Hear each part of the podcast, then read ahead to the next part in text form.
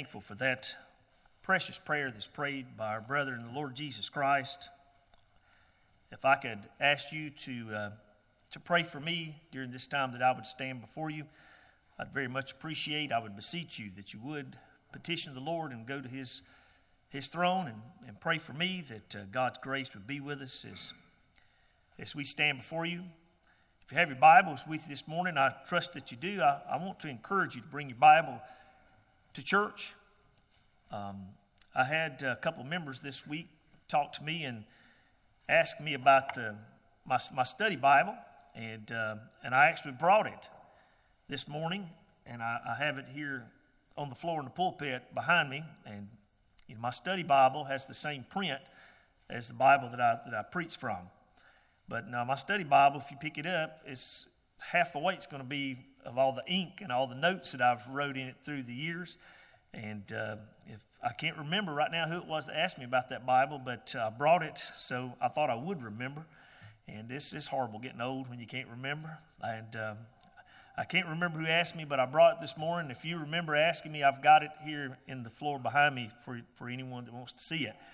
Um, Turn with me to 2 Kings chapter 8. 2 Kings chapter 8. Last week we looked at the first portion of this chapter, the first six verses concerning the great woman of Shunem, and how the Lord blessed her to live her life, and how she was obedient to the Lord, and how the Lord, in His providence and grace, blessed her in a, in a temporal manner. If you notice with me in verse 7, we'll find Elisha at this time. He's, he's come to, to Damascus. And the Bible says that Benhadad, who at that time was the king of Syria, he was sick. And it was told him, saying, The man of God is, is, come, is come hither. Verse 8 And the king said unto Hazael, which was his, his servant, Take a present in thine hand and go meet the man of God and inquire of the Lord by him, saying, Shall I recover of this disease? Benhadad is interested. Has the Lord revealed to you, Elisha? Will I recover from this disease that I have or no? So Hazael went to meet him and took a present with him, even every good thing of Damascus, forty camels' burden, and came and stood before him and said, Thy son Benhadad, king of Syria, hath sent me to thee, saying, Shall I recover of, of this disease? And Elisha said unto him, Go say unto him, Thou mayest certainly recover. Howbeit the Lord hath showed me that he shall surely die. In verse 11, and he, that's Elisha, settled his countenance steadfastly. What that's saying is he just he stared at Hazael. Until he was ashamed, until Hazael was embarrassed because he stared at him so long. And the Bible said, and the man of God wept. He began to cry. Verse 12 Hazael asked him, he said to him, Why weepest thou, my Lord? And he said, Because I know the evil that thou wilt do unto the children of Israel. Their strongholds wilt thou set on fire, and their young men will thou slay with the sword, and will dash their children and rip up their women with child. Hazael says in verse 13, But what is thy servant, a dog, that he should do this great thing? And Elisha answered, The Lord hath showed me that thou shalt be king over Syria. So he departed from Elisha and came to his master, that's, that's Benhadad who said to him, What said Elisha to thee? And he answered, He told me that thou shouldest surely recover. Hazael knows he's going to be king. Verse 15 It came to pass on the morrow that he took a thick cloth and dipped it in water and spread it on his face so that he died, and Hazael reigned in his stead. Hazael suffocated the king of Syria. You'll notice in 2 Kings chapter 10 in verse 32, during Hazael's reign, he oppressed the children of Israel. Chapter 13, verse 3, the anger of the Lord was against Israel because they'd sinned, and Hazael, he did everything that Elisha said he would do. If God would be our helper, I'd like for us to look at that verse 11, and the man of God wept. I'd like for us to consider why he wept. Then I'd like for us to consider his ministry after this and serving the Lord and encouraging the people and directing their minds and doing the right thing while living in a world gone wrong. The man of God wept. When Elisha was there looking at Hazael, this, this man, man was, was made by God. God took the dust of the earth, He made man and breathed in the breath of life, made him a living soul. The Bible says that man was made in the image of God. You know, when I see man today, of course, we see fallen man because sin entered into the world. That image is marred by sin. Now, man still has the image, but it's, it's marred because of sin. I've heard it illustrated like this after the days of World War II. Of course, you had great architects that labored in buildings in Paris and other great cities in Europe.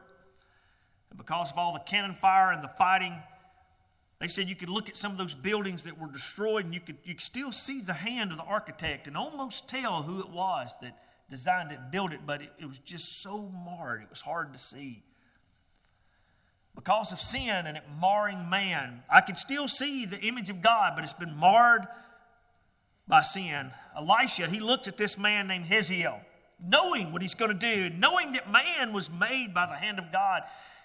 He just looked at him and stared at him in astonishment.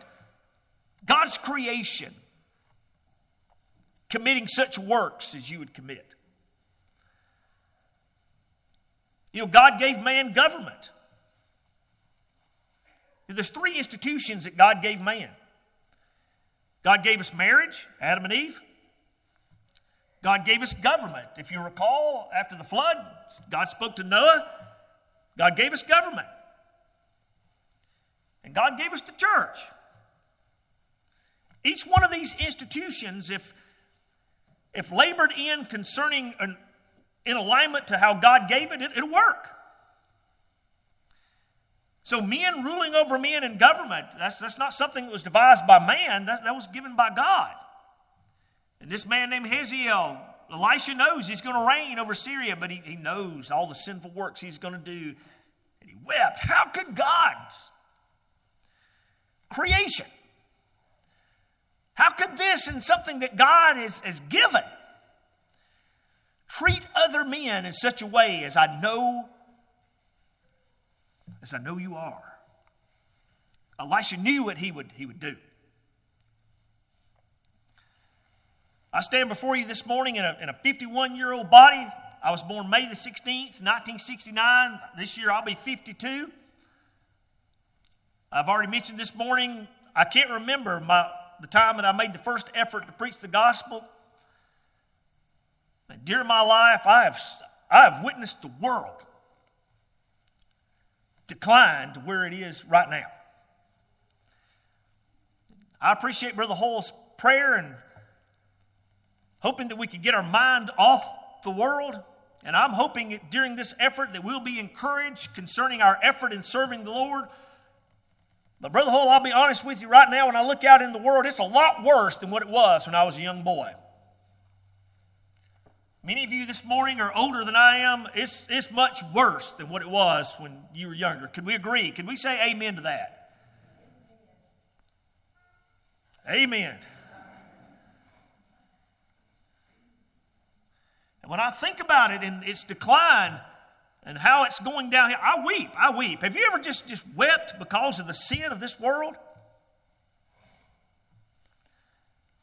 A few topics to you this morning that caused me to weep. And I'm not making reference to heaven and hell, people that's going to heaven, people that's going to hell, because we know that children of God whose mind is polluted concerning the ways of this world, they can live just as ungodly as a wicked person. David said there in Psalms 28 and verse 1, if he lost communication with God, he would be as one that goeth down to the pit. Notice he's not going to be one that goes down to the pit, but he can live as one that goeth down to the pit. When you look at Romans chapter 9 and those two brothers, Jacob and Esau, Jacob can live just as ungodly as Esau. Go back and read his life. My family and I have been reading through the Bible at home, and and we read one night, one chapter of the book of Genesis, and Joshua, looked over to him and he was shaking his head. He said, Boy, Jacob can really get himself in some messes, Katie Daddy. I said, Yes, he can. But what I'm referencing is people in this world, children of God, doing wrong, doing wrong, walking in the wrong direction. This week marked the anniversary of one of these subjects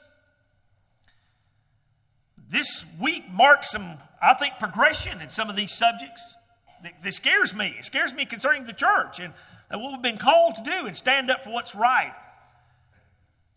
And these things I'm going to mention are, are not political. No, they're moral. They're moral. They're something that we've been called upon to stand up for in truth. You know, we live in a time where, where sodomy Often people call it an alternate lifestyle. Not saying children of God, not children of God. I mean, I've got, we all have friends, family that's, that's affected by this, and we love them. We're living in a time where it's not just to be permissive. No, no, it's, it's celebrated. The sin is celebrated.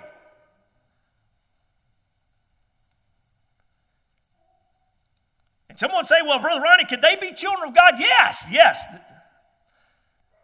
It's a sin just, as, just like murder is a sin, covetousness is a sin, it's a sin. And they're given over to the sin. And you hear someone try to justify it and say, well, you know, in the beginning, God made nature and God made animals, and they were like that in the beginning. That's not so. The Apostle Paul gives us verses of scripture there in Romans chapter 1, verses 25 through 27. That action is against nature. What is nature? Nature is acting in a way that we were made. God made man and woman, Adam and Eve. And I want to tell you, brothers and sisters, we've got days in our future here at the church and standing up for what's right concerning marriage. It's going to be a battle. And I weep because of that. Why would the church of the Lord Jesus Christ have to battle concerning this? To me, this just seems like it's so clear. And I don't have hatred in my heart for people, but I don't like the action. You know, this week marked an anniversary of something that happened many years ago. January 22nd, 1973, there was a decision made that decision is often referred to as Roe versus Wade concerning the legalizing of, of abortion. Since that time, here in the United States of America, there's been over 62 million abortions. 62 million! This week I studied some years and the percentage of population recorded pregnancies and abortion. I was astonished. I mean, I was amazed and, you know, just for my sake, I, I want to see what the argument would be. I mean, I want to hear someone out. I want to hear what the argument is. You know, if you're ever going to win a debate, you need to know what the other person's thinking, right? You know, we're living in a time where it's, it's been justified to the degree that, I mean, we're having arguments over in birth or during birth or post birth abortions. Post birth, after the child is born. What's the argument? Well, they're really not a person.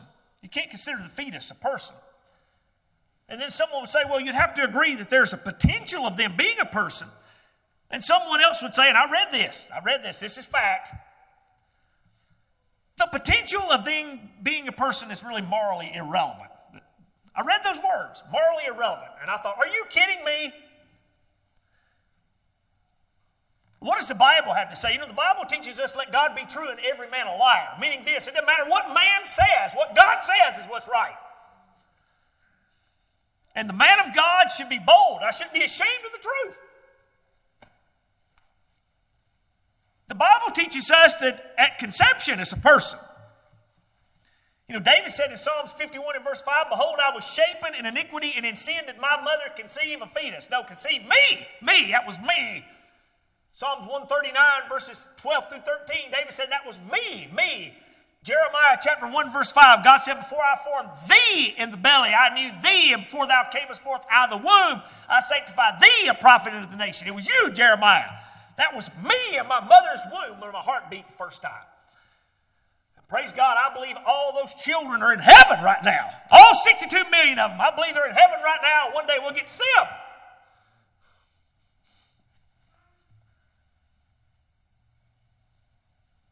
And I think about this and I, weep. Do you know what happened this week? A state, state of Missouri, banned abortion within the parameters of the state.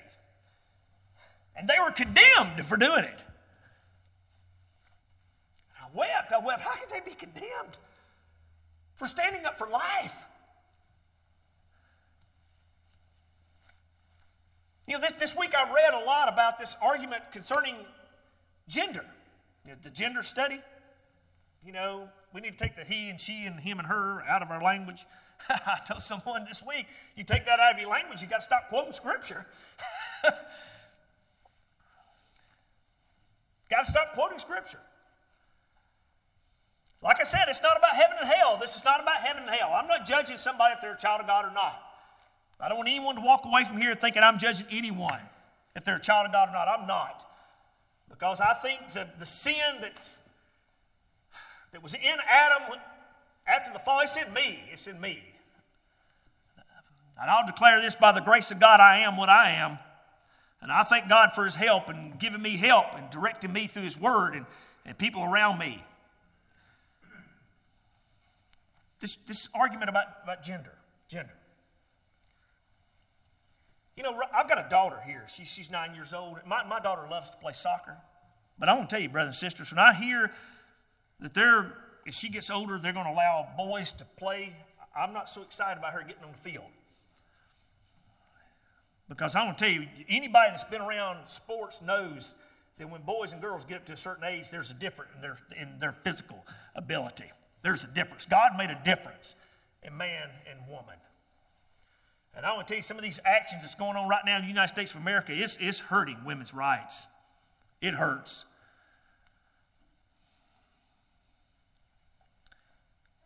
Gender. I say this with as much charity as I can. I, I trust you, you'll pray for me that I'm saying this with charity. Have you ever looked up the very base definition of a mental disorder. You ever look that up? And I want, to, I want to tell you, all sin is a mental disorder, but not every mental disorder is sin. Did you catch that? Not every mis- mental disorder is sin, but all sin is a mental disorder.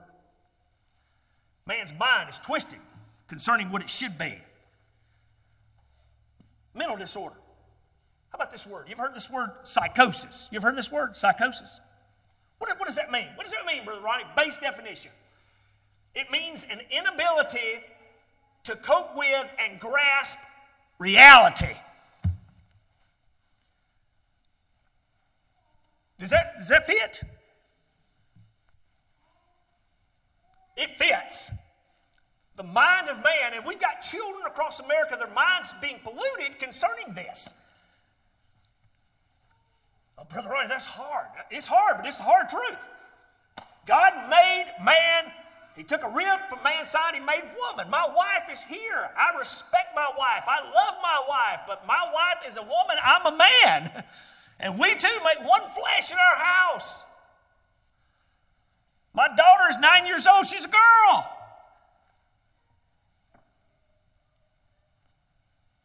Let's go a little further. I, want you to think about in today's world we live in, I've been very disturbed in the last several years about the lack of integrity and honesty. You know, the Bible calls on us to be honest people. We should be honest people. We should tell the truth even to our own hurt. Be honest. Do you know David teaches us in 2 Samuel chapter 23, verse 3, you know, he that ruleth ruleth men, he must be just, ruling in the fear of God, meaning he should be an honest man. We should have honest men and women in government that just tell the truth. But I want to be honest with you today. I, have got to a point, I, I have a hard time trusting people. I mean, when you really think about the news cycle that we went through in the last year, how many of you trust news as much as you did a year ago? How many? There's a lack of honesty, and it causes me to weep. I weep and I think, wow. When Here in the United States of America, and you know, we, we even hear people today talk about our forefathers in the United States of America. And I will tell you, when I was in school, I was taught history. History. United States history, I was taught Georgia history. I was taught that. And I want to tell you, we had some, and I'm not saying they're perfect. I'm not perfect. I'm not saying that, but we had some men that labored concerning our Constitution and Bill of Rights. Those men feared God, okay? You read the Constitution of the United States of America, you read the Bill of Rights. I want to give you this in the Bill of Rights. You read the Bill of Rights and the Constitution and the laws that our framers, forefathers set up, you will see that they had respect for the autonomous body of the church. How do you know, Brother Ronnie? Look at it and how it words about the federal government and states' rights. They understood what the Bible had to say about the autonomous body of the church, that there should not be an overruling group that rules over the church, that each church rules, and they gave that same principle to every state in the United States of America. By that, I know they understood the Bible. I mean, you read the first portion of the Constitution, understanding that all men are created equal. And they were given by their Creator. How about that? Their Creator. They believed in a Creator God. Has given us unalienable or inalienable. I don't know which copy you're reading. It's, it's read both ways. I've, inalienable and unalienable, I think they're the same, mean the same thing. Have given us those rights. And among these are life, liberty, and the pursuit of happiness. You know, that's taught in scriptures about. You know, the Apostle Paul, when he went to Mars Hill, and those people that disagree with him, he didn't take out his knife and say, I'm going to cut your tongue out for disagreeing with me. No, that's not what he said. No, he's willing to debate with them and discuss with them, to talk about the scripture. You know, we as, as the Lord's people, we should respect other people, even if they don't agree with us. We should respect them. I've said this if I can't show someone respect in the Lord, at least I can show them respect as my brother Adam. We can respect one another. And understand they've got a right. You know, someone that worships down the road, they may not agree with us, what we believe, but they've got a right. They've got a right. I may not agree with them, but I'm not here to condemn them for their right. I will disagree with them and debate with them concerning the standard of Scripture. But I believe they have a right in, in this pursuit of happiness as long as it's within the parameters of law and not doing damage to, to neighbors and friends.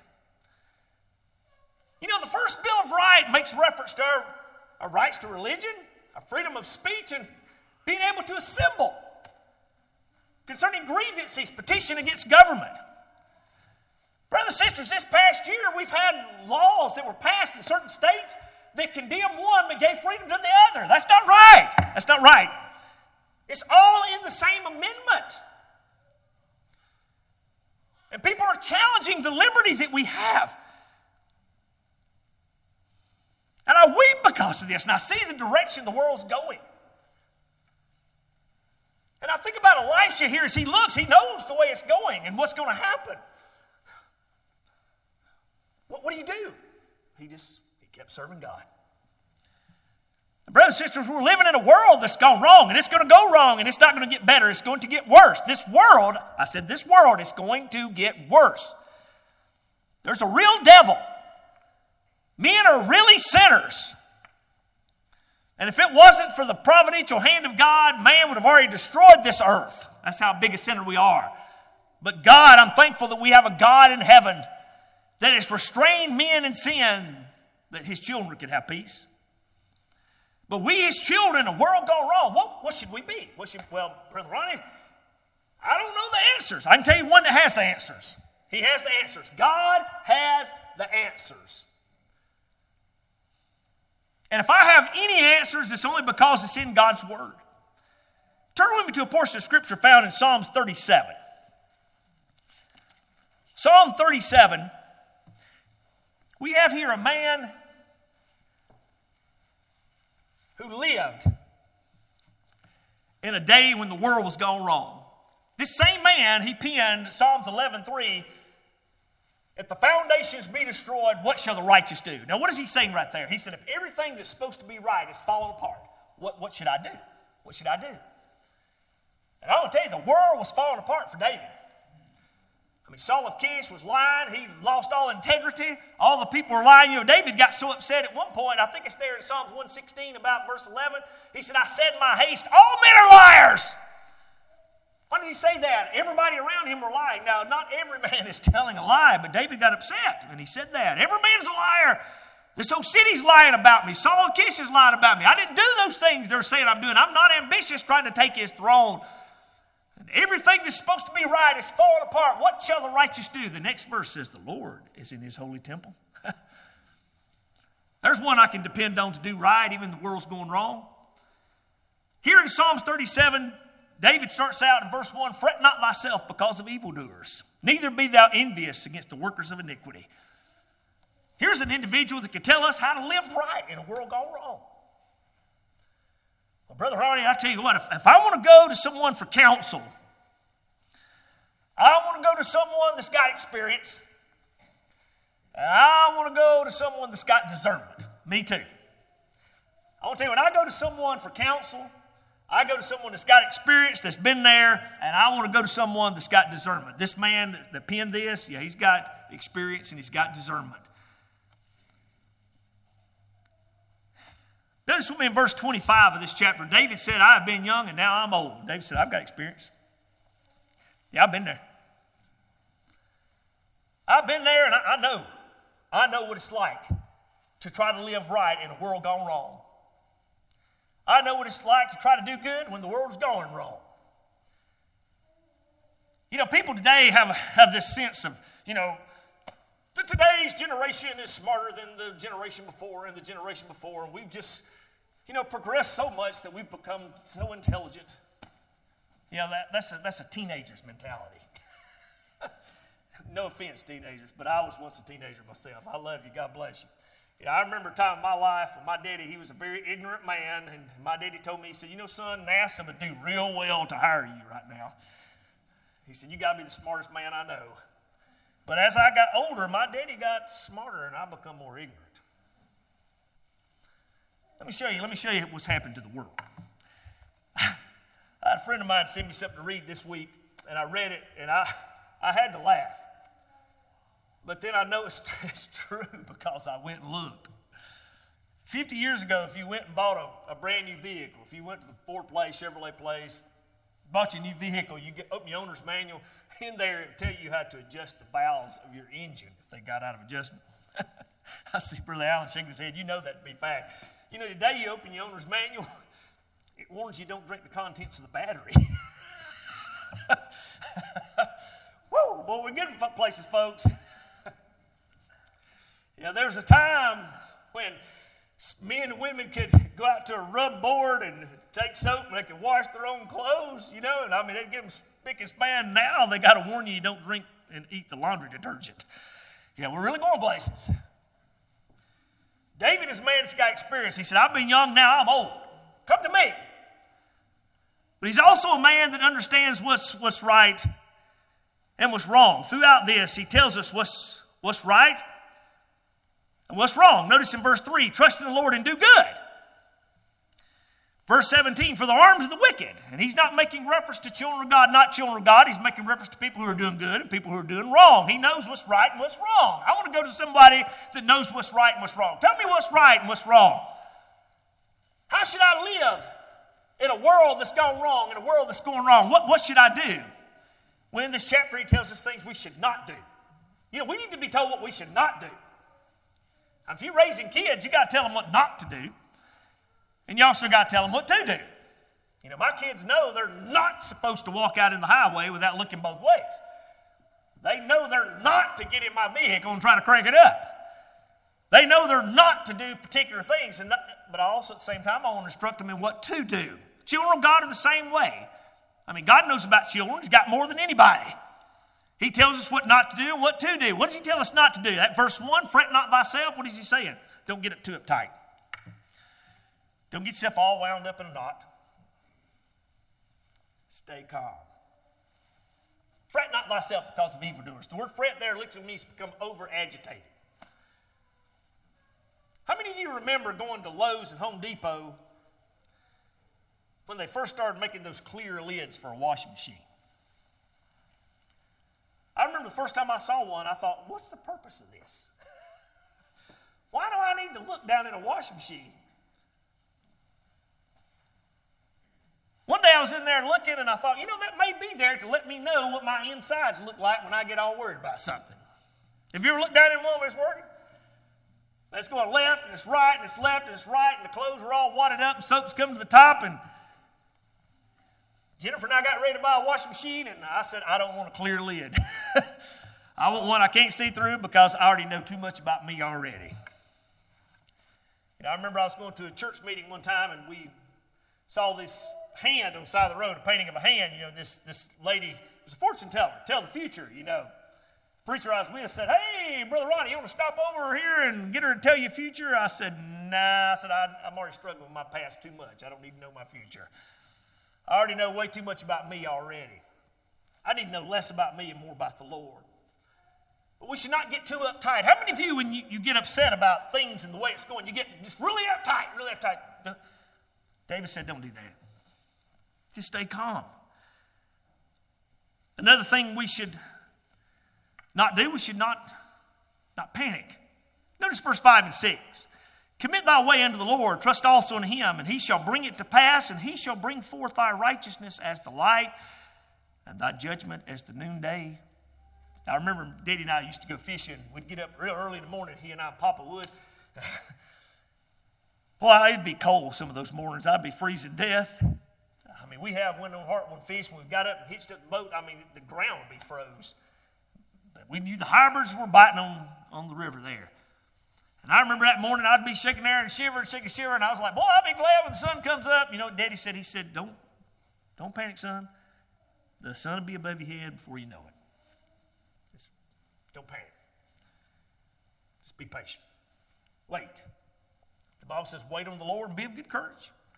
Just, just wait. wait on the Lord and see what He has to say. Another thing we should not do, verse 8, don't, don't be angry. Don't get mad. Cease from anger. I want to tell you, brothers and sisters, when I talk to my mama on the telephone and, and she's got a virus that, that I'm struggling to believe in as a natural occurrence, I see my poor little, I hear about my poor little mom and I hear her voice, I to tell you, it's enough to make me mad. The Bible says don't, don't get angry. The Bible calls on us, Ephesians 4.26, be angry, sin not. We can have righteous indignation. Remember there in James chapter 1 and verse 19, every man should be swift to hear, slow to speak, slow to wrath. Don't, don't get angry. Don't get angry. Anger and retaliation doesn't, doesn't fix anything.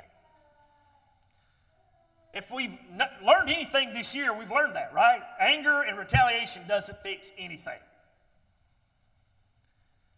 You know, this year, I think I, I looked, I think we have $2 million, two, no, not $2 million, $2 billion, $2 billion worth of damage to cities in the United States of America because people got angry. Burnt down police precincts. Just a few weeks ago, we got, we got damage to our capital in the United States of America because people got angry. What, what do you say, Brother Ronnie? What's the Bible say? The Bible says, stop, okay? Don't get angry. Even if I'm slapped on the face, the Bible said I should turn the other cheek, right? Don't get angry. David says, don't get angry. Your anger will do nothing but just pollute your mind so you're not focused on the Lord. So I'm not, I'm not to get all wound up in a knot. I'm not supposed to panic, you know, because the Lord does things on His time, right? You know, often we want things done, bam, just like that. You know, we like instant popcorn, instant coffee. We like things just like that right there. You know, we all got a Keurig because we don't like to go to Starbucks and stand in a long line. Bam, we want just like that. God does things in His time. You know, David said there in Psalm 69 and verse 17, Hear me hastily. And there's sometimes we're in trouble, like Peter was when he was sinking in the sea. We need it right there. But God does things in His time. He's not subject to us, we're subject to Him. I think it took seven days for him walking around Jericho. Isn't that right? Yeah. Seven days before the Lord dropped the walls of the city. I bet there's some people there that wanted that day, right? I guarantee if there's some Loudermilk started keep their mouth shut. Remember, God told them to be silent. I guarantee they wanted that day. Elder Ron Lawrence told me, he said, I know there wasn't any Loudermilks there with that crowd because they couldn't have been quiet for seven days. I told him I was offended by that. don't panic. Don't, don't get angry. Well, what should we do, Brother Ronnie? What, what should we do?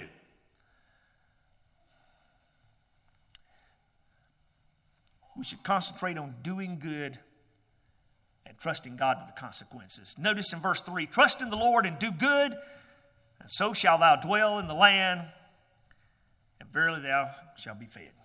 Just do good. Just do what's right. Doesn't matter who's doing what, something wrong. No, you just, you just do right. Somebody says, He hit me first. Doesn't matter. You just do good. We do what God said. Trust God with the consequences. Don't you think that's what the Apostle Paul was telling Timothy? There in 2 Timothy 1.12, I know in whom I believe and am persuaded he's able to keep that which I've committed in him against that day. He's telling Timothy, you just do good. Trust God and trust God with the consequences, okay? What about Daniel? Daniel chapter 1, when they wanted Daniel to defile himself concerning his dietary laws. Mm-mm, Daniel said, no, I'm not going to do it. I'm just going to do good and I'm going to trust God with the consequences. No, you'll starve to death doing this, Daniel. It won't work. Daniel said, look, I'm just going to do good and I'm going to trust God with the consequences. And after it's all over with, he and those that were committed to God look better than the others. What about Daniel chapter 3, those Hebrews that wouldn't bow themselves down to Nebuchadnezzar's image? What are they going to do? Well, no, they did good and trust God with the consequences. Yeah, they said, We're not careful to answer thee, O king. We know that our God is able to deliver us from the burning fire furnace, and he shall deliver us out of thy hand. But be it known to thee, we will not serve thy gods nor bow to the image that thou set up. Mm, we're not going to do it. Nebuchadnezzar got angry. He said, Heat this furnace up. Heat it up seven times. And it got so hot, the people that cast in those Hebrews, you know what happened to them? They burned up. But when he cast in the Hebrews, Nebuchadnezzar looked in and he said, I thought we cast in three, but I see there there's four, and the one has the image of the Son of God. What they do? They said, We're going to do good and we're going to trust God with the consequences. Another thing we should do in verse 4, we should delight ourselves in the Lord, meaning rejoice in the Lord.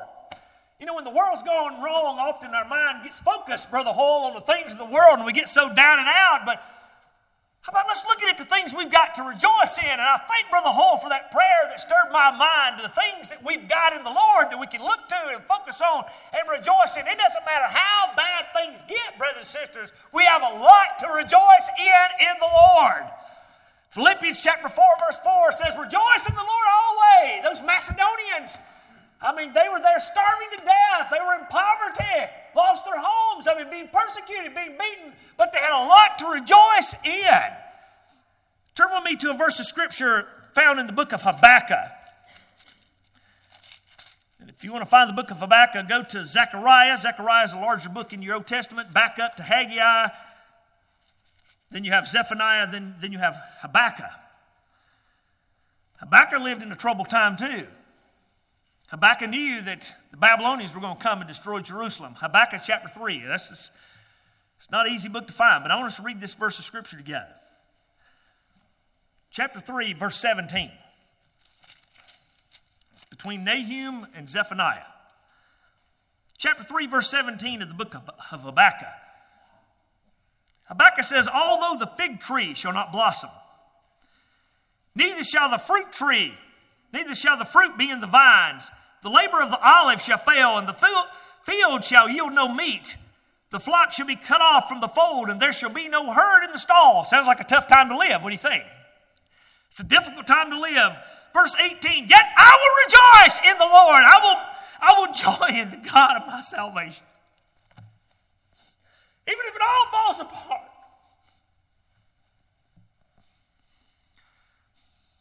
Luke chapter 10, verse 20 and 21, if it all falls apart, I can rejoice that I've got this hope that my name has been written in heaven, written by God's finger, that I've been redeemed by the grace of God and I've got a great future to look forward to.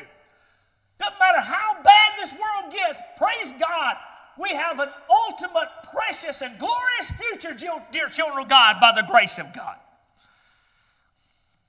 I can rejoice in that the Lord, my Lord, He's on the throne. My God still reigns. David said there in 1 Chronicles 16, verse 32, you know, let the heavens be glad, let the earth rejoice, and let men say among the nations, the Lord reigneth, God is on his throne. That does that helps me. I don't I don't really care who the president, the governor, the mayor is. I mean, I'm I'm I'm good. God, I've got this hope. God's on his throne. I believe it. I can rejoice in it. I can rejoice that God has given me his word. David said in Psalms 119, verse 162, I rejoice in thy word. Even when the world's going wrong. Look, I've got the instructions on how to live in this world. Got it right here. Got it right here. And God that inspired this has preserved it for me. I love that, don't you? For me. When you read the Bible, you should read it in such a way that God preserved it for you, for you, because God loves you. You know, when Jesus died on the cross, he didn't just die for like a, a load of shucks in a, in, a, in a truck. No, he died for you, you, you. He died for you. He's preserved this for you, Brother John. He loves you. He loves you, Sister Janice. He loves you, Sister Libby. He loves you, Sister Betty. God cares about you you, and He's preserved it. And I can rejoice in that.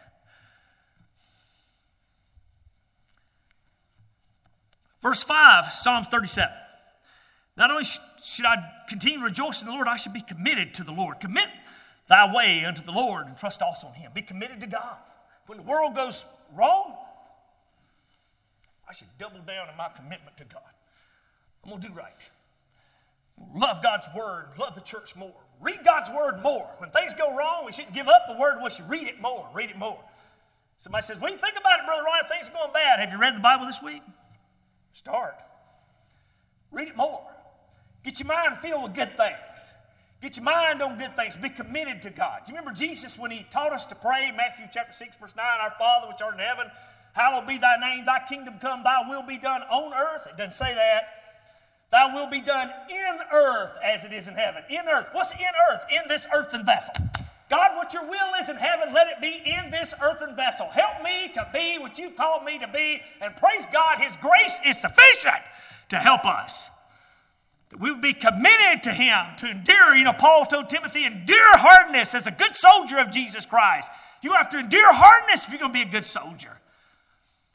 when we're living in a world gone wrong, Let's be more committed to God. Be committed to the house of God. Be committed to what's right. Be like Joshua, as for me and my house, we will serve the Lord. Doesn't matter what you do, doesn't matter what the world does. Listen, brothers and sisters, if it's just you, if it's just you, you stand up for what's right. Well, what could I do? Just one person. I'm Gideon thought the same thing, right? I remember there's this one little shepherd boy named David. Boy, he had a he made a big impact on Israel there in 1 Samuel 17, right? Be committed to God. Verse 7. Just rest in God. What should you do? Just rest in God. Rest. How do we rest in God? By trusting more. Just believe God, I believe in Him. It's, it's going to be all right. If you've read there through Acts chapter 12, when a man named Peter was chained to some Roman soldiers, and he had, he had 16 there around him. Chained to him. You know, Herod had, had already killed James, and when he saw it pleased the people, he was, he was going to kill Peter also. That was his purpose, that was his intent. Peter knows, hey, you killed James, he's probably going to kill me. But you know what Peter did? He's, he got a good night's sleep. I'm just going to guess he's probably the only man sleeping that night. I know the church, I read later in the chapter, they were all praying. Those Roman soldiers, I mean, here they got Peter. I mean, he's the spokesman. It's preached on the day of Pentecost. He's just getting a good night's sleep. How is he getting a good night's sleep? Jesus told him over in John chapter 21, verse 18 through 19, you're going to live to be an old man. When you're young, you gird yourself. When thou shalt be old, you know Peter did? Well, the Lord told me I was going to be old I died. you know, that may be Herod's intent, but I, I believe God more than Herod. It's going to be all right. I'm going to get a good night's sleep. And it was the angel of the Lord that come and woke him up and turned him loose from the bondage and took him right over there to where he needed to be. Just rest in the Lord. Rest in the Lord. You know, if, if I'm if I perish in this life for standing up for the truth, what is that? What is that? What, what is what is life? I mean, if I live to be 85 years old, I mean, if I live to be 100 and torment the church that long, what is that compared to eternity with the Lord? It's just nothing. It's a speck. See, the apostles and the disciples of the Lord in times past, they, that's why they didn't regard their own life. They understood we got something greater than this life. Well, Brother Ronnie, I, I believe what you're saying, but I, I, need to base, base this on something. Base this on something. Watch this. David says, you know, anything you're going through in this life, it's, it's, just, it's just temporary. Notice in verse 2 For they shall soon be cut off. Yeah, I love this in verse 10. For yet a little little while, a little while, it's, it's, going, it's just a little while. I don't care how bad it gets, it's just a little while. Paul said there in 2 Corinthians chapter 4, verse 17, For our light affliction, which is but for a moment. How about that? That's good, isn't it? But for a moment. Brother John, no matter what we got to go through standing for the truth, it's just a little bit, just a little while, and it's going to be over, and we'll, we'll be with the Lord. I base it on this also that no matter what happens, God is sovereign in heaven. And God in the heaven is sovereign, and He has the king's heart in His hand, and He can turn it as a rivers of water. Proverbs chapter 21, verse 1. Notice with me in verse, verse 12 and 13 of Psalm 37 The wicked plotteth, plotteth against the, the just and gnasheth upon him with his teeth. The Lord shall laugh at him. You know what the Lord's doing? you think you got some big power, don't you? That's what the Lord does. Psalms chapter 2, you remember, He that sitteth in heaven shall laugh when all the kings gather together. And God's like, look at this. They think they got some big power. they think they're big. I mean, God holds the world, the universe in His hand, okay? I mean, God, I base it on this that my God is sovereign. The Lord is all powerful. There's nothing in this world that impresses God. Another thing I base this on is, is God can't break a promise.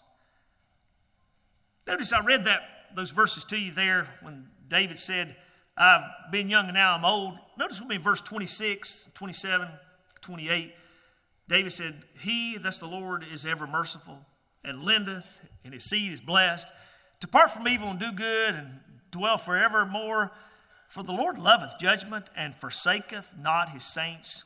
They are preserved forever, but the seed of the wicked shall be cut off. What is David saying? God's not going to break any promises. Promises. You know, I got one promise that I rest in all the time, and it's this promise it's all going to turn out all right. Brother Ronnie, how you know it's all going to turn out all right? God said it would. Jesus said in John chapter 14, Let not your heart be troubled. You believe in God, believe also in me. In my Father's house are many mansions. If it were not so, I have told you, I go to prepare a place for you. That word prepare literally means to provide. He was to provision for us on the cross of Calvary. I go to prepare a place for you, and if I go to prepare a place for you, I will come again unto you, that where I am, there ye may be also. Let me ask you this How, how's everything going in heaven right now? What do you think? You think there's a lot of trouble in heaven right now? Mm-hmm. It's all fine. Everybody's in peace. Everybody's rejoicing. Everybody's singing to the Lord. Everybody's happy. Ain't nothing troubling nobody up there. Jesus told us we'll be there one day. Jesus told us we'll be there with Him. We'll be there with the saints. We sing to Him, it's better, Father on. Father on, how much Father? I want to tell you there's a time when the Father on's going to end, when our faith and hope will be satisfied when Jesus I shall see, and I can hug his neck, and I can hold him, and I can thank him for my salvation. Thank him for helping me all the days of my life. And thanking him for this peace that we will enjoy forever and ever and ever and ever, glorified forever, glorified together, and so shall we ever be with the Lord. And that right there, man, that helps me deal with a lot of pain right now because I know it's all going to end up just fine because my God said it would. May God richly bless you. Our prayer.